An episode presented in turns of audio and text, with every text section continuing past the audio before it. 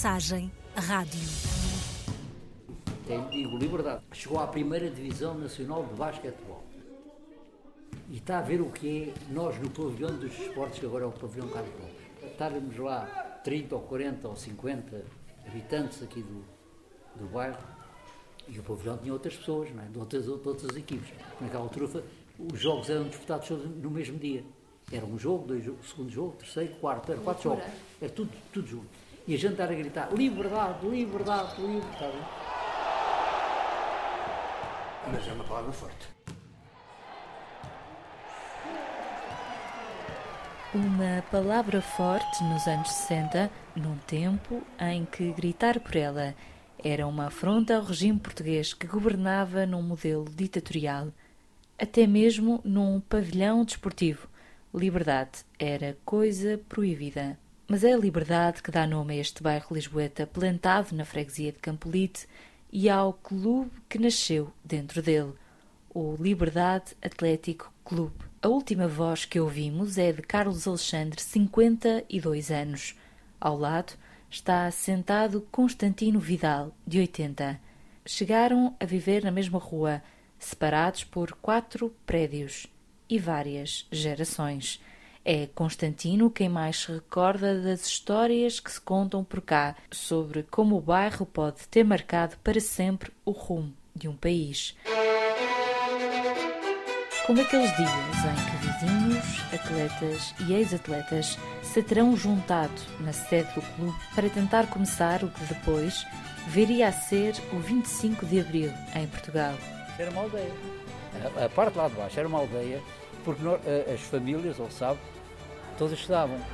E havia um clube, que era, havia, que era o Libra Atlético Clube, onde todas as festas, as pessoas do bairro juntavam-se lá todas exemplo, no Carnaval, um Carnaval era uma coisa que não havia em Lisboa, porque num Carnaval havia a festa, os bailarinos, no enterro do Carnaval, chama-se enterro do Carnaval, no último dia em que o Carnaval morre, é um enterro. Então no enterro do Carnaval era lida o testamento contemplava as pessoas do bairro. No bairro que leva o nome de Coisa Grande, vivia-se sobretudo em casas clandestinas, em terrenos de ninguém. Até à década de 60, a maioria das habitações não tinha água canalizada. Era o tempo em que os telefones só existiam nas tabernas e mercearias. A primeira vez que eu vi televisão foi na Feira Popular, é verdade. Mas depois, regularmente, no Liberdade. Ninguém tinha televisão no, no bairro da Liberdade. Fui do Liberdade comprou televisão lá. Naquela... Que, assim, os sócios não pagavam. Os não sócios, naquela altura, pagavam no escuro. Para ir ver televisão? Para ver a televisão. E era no mesmo sítio onde está. Sentavam-se todos ali à volta de uma não, televisão. Uma sala, era só uma televisão, era uma sala. Era outra, era outra sede, não é? Quantas pessoas é que sentavam a ver televisão? Ali uns 80, 90. Cheio. Um cinema, uma sala de cinema. Era um cinema. Portanto, tinha a Dona Luísa, que era a, direto, era a senhora que tomava conta, não se podia fumar, não se podia falar, para ver televisão, tudo ali. Era andar na rua, jogar a bola. Tínhamos mil, mil, mil, mil jogos. A gente andava ali até, à, até às 10 da noite, no verão. 10, 11. Não havia problema nenhum, não havia carros. Jogávamos à bola. Fazíamos batalhas de, de, de, de água fria, sacos de água, tirávamos aos outros. Era, era, era a nossa vida. Simples, não é? Sim. Simples na Sim. rua. Na rua, sempre na rua, sempre na rua. Porta aberta. Não ia xixar. Oh, tu não ia?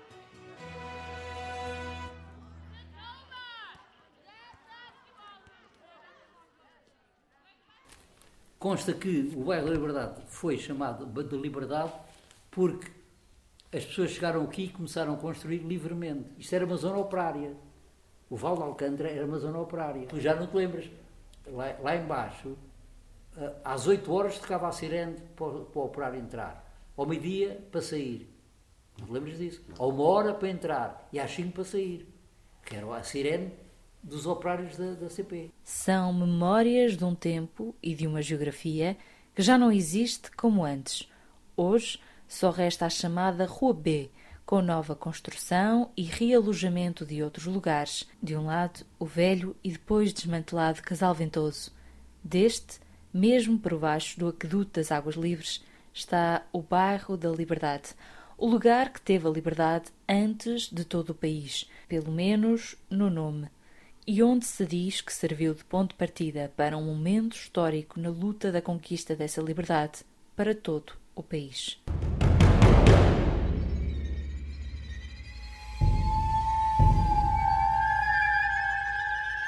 Constantino diz ter fresca na memória aquela tentativa de golpe civil e militar do início dos anos 60 para derrubar o regime de António de Oliveira Salazar.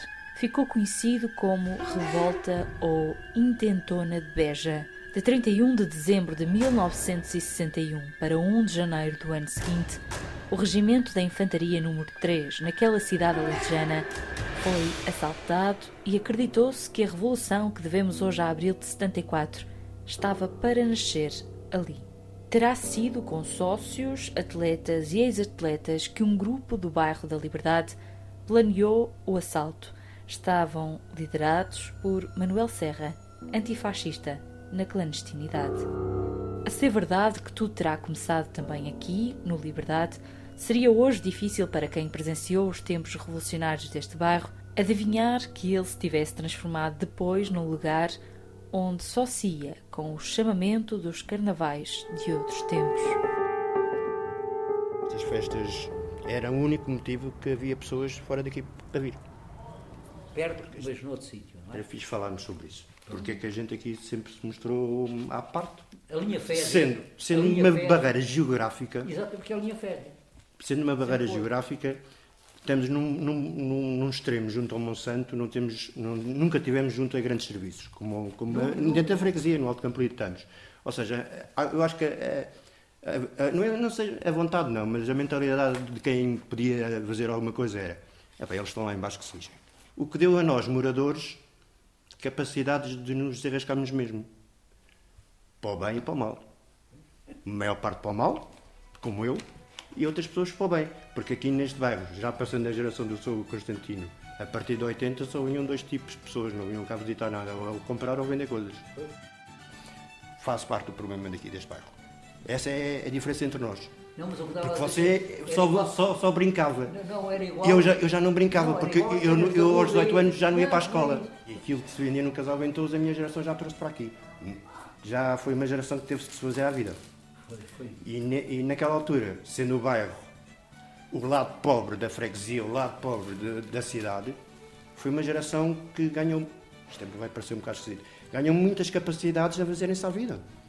Porque se não nos dão um emprego, temos que arranjar dinheiro. Se não temos um, uns ténis como os outros, temos que arranjar os, os ténis. Se os outros têm direito a passar um fim de semana com a namorada para, para a Caparica, nós também queremos. E às vezes não se fala as melhores opções, é Pronto. é isso. E para termos isso, para termos isso, já que não podemos andar na escola, não podemos ir pela via normal, não. digamos assim, vêm os, os comércios paralelos, as maneiras de se fazerem à vida. Que nem, nem e, todas e são isso, ilegais. E com isso vem uma fama, outra vez? Com isso veio aproveitar da fama. Uma fama que isolava cada vez mais um bairro que já nasceu distante do resto da cidade e que se perpetua até hoje, nas ruas e dentro das casas dos moradores. Uma distância que deixou famílias e famílias paradas no tempo, num bairro onde um dia se sonhou fazer avançar o tempo em todo o país.